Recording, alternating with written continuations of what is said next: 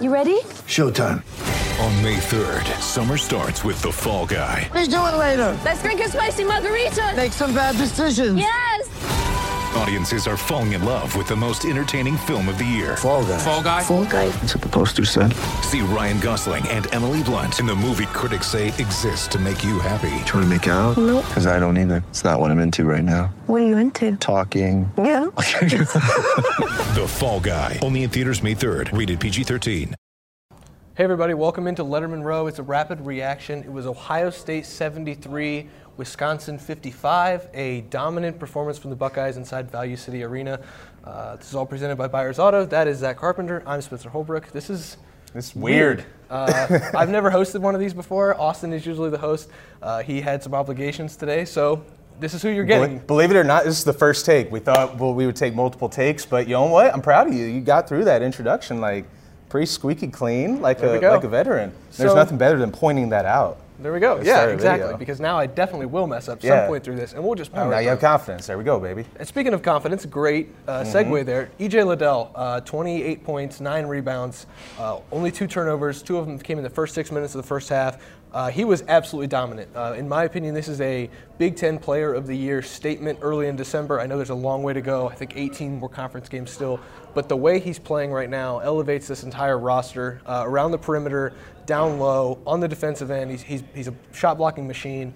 Everything he does right now is is helping what Ohio State's doing, and four straight wins are all powered by EJ Liddell. Yeah, and the, the confidence level rising. I think I said this was the highest confidence performance that Ohio State has had. I think these last four games have been clearly showing with Towson a little bit mixed in there, whereas up and down they kind of just kind of slugged through that game. But they're playing with the highest level of confidence that they have since last year's Big Ten uh, run to the Big Ten tournament conference championship game.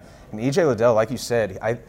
I don't know if he would be the betting favorite, but he'd be one of the two or three to win player, uh, Big Ten Player of the Year as it stands right now. And I just remember watching them during the game. Chris Holtmann and I think EJ Liddell said after the game, we have, we think we have one of the best offenses in the country, best offense in the Big Ten if we take care of the ball. And I do want to talk about those turnovers in a bit, but uh, but, but sticking with EJ, he, I don't think Ohio State's an offensive juggernaut of a team. I mean, I know they're averaging like 76 a game. I think that was like mid tier. I think it was like 115th in the country when I looked it up earlier.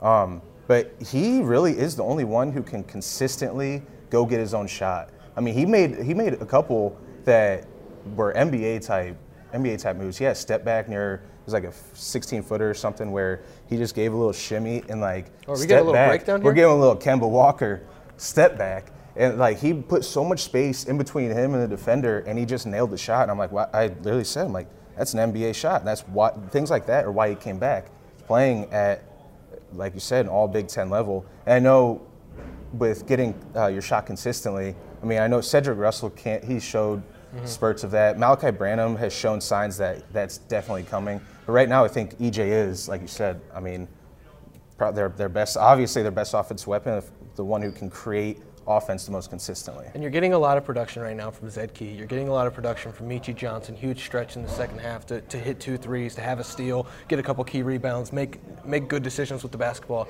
You're getting that from Kyle Young. You're, you got a little bit of production today from Cedric Russell, like you said. Eugene Brown has helped with this winning streak.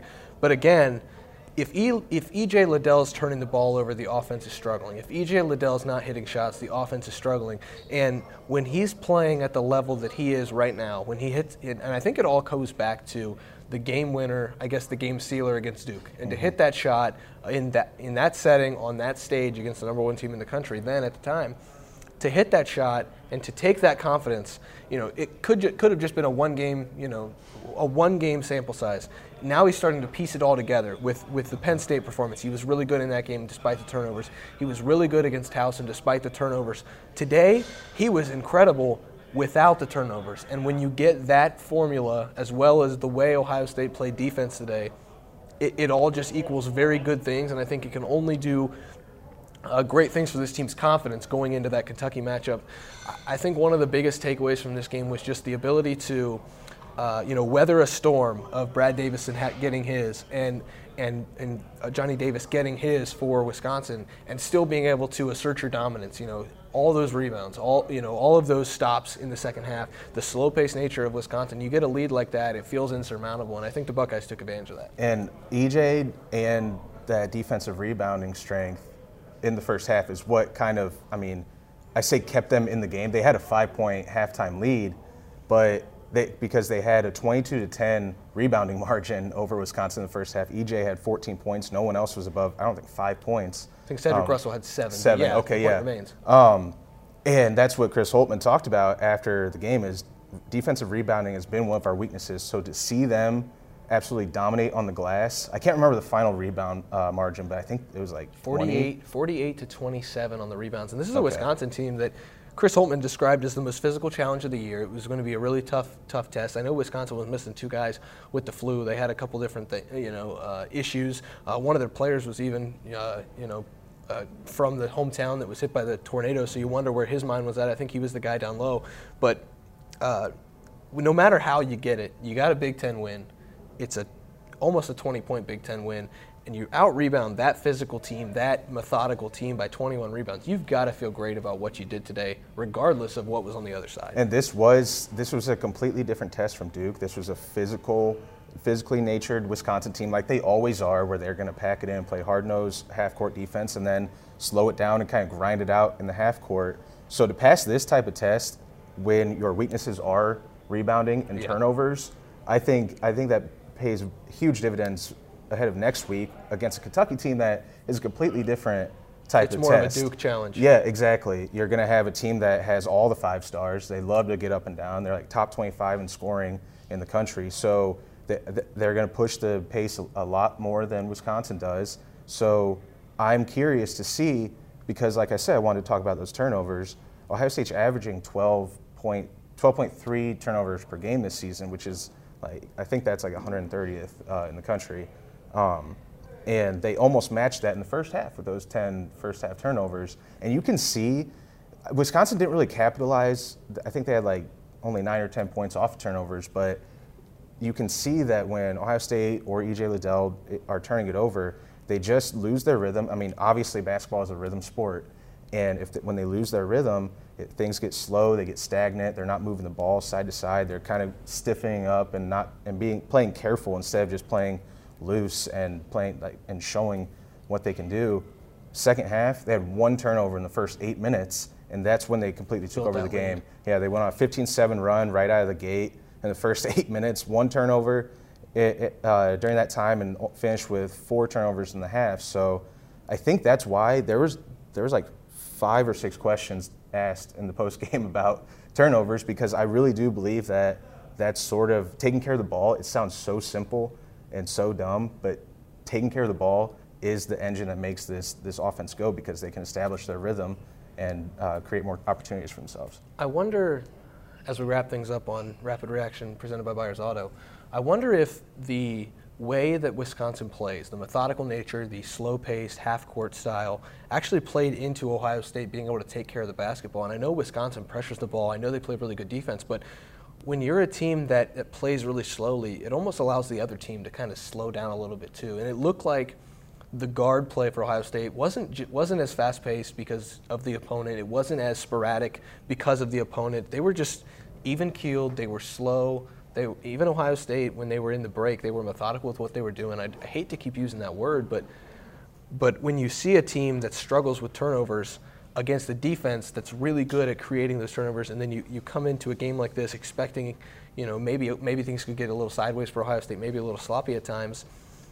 And then to see them take care of the ball the way they did in the second half, when it was really a crucial point in that game, you just wonder, you know, did that slow pace for Wisconsin actually play into helping Ohio State take care of the basketball? Uh, that's got to be something that that uh, they can take into from this game and uh, look at the film and say, hey, look, when we slow down a little bit, when, when our guard play is better, we're going to be better because we know what we're going to get from EJ. You know, Chris Holtmann's got to be saying that to his guys. You know, th- this is what this team can be. You know, if the guards take care of the ball too. Uh, my last point that I want to make is just this: what do we see in March in NCAA tournament games? The game slows down.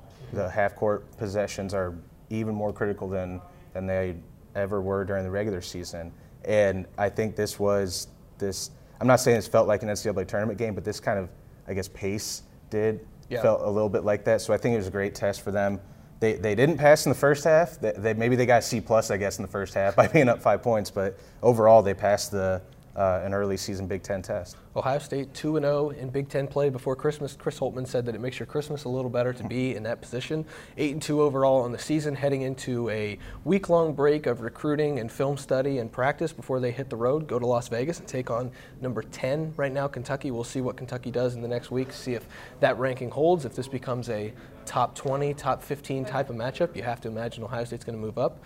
And we're going to be moving on. So we've got National Signing Day for football coming up. We've got uh, more basketball. It's all going to be on LettermanRow.com and on the Letterman Row YouTube channel. If you're not subscribed yet, you can subscribe for, you know, I think it's a discounted rate still, but the On3 Network.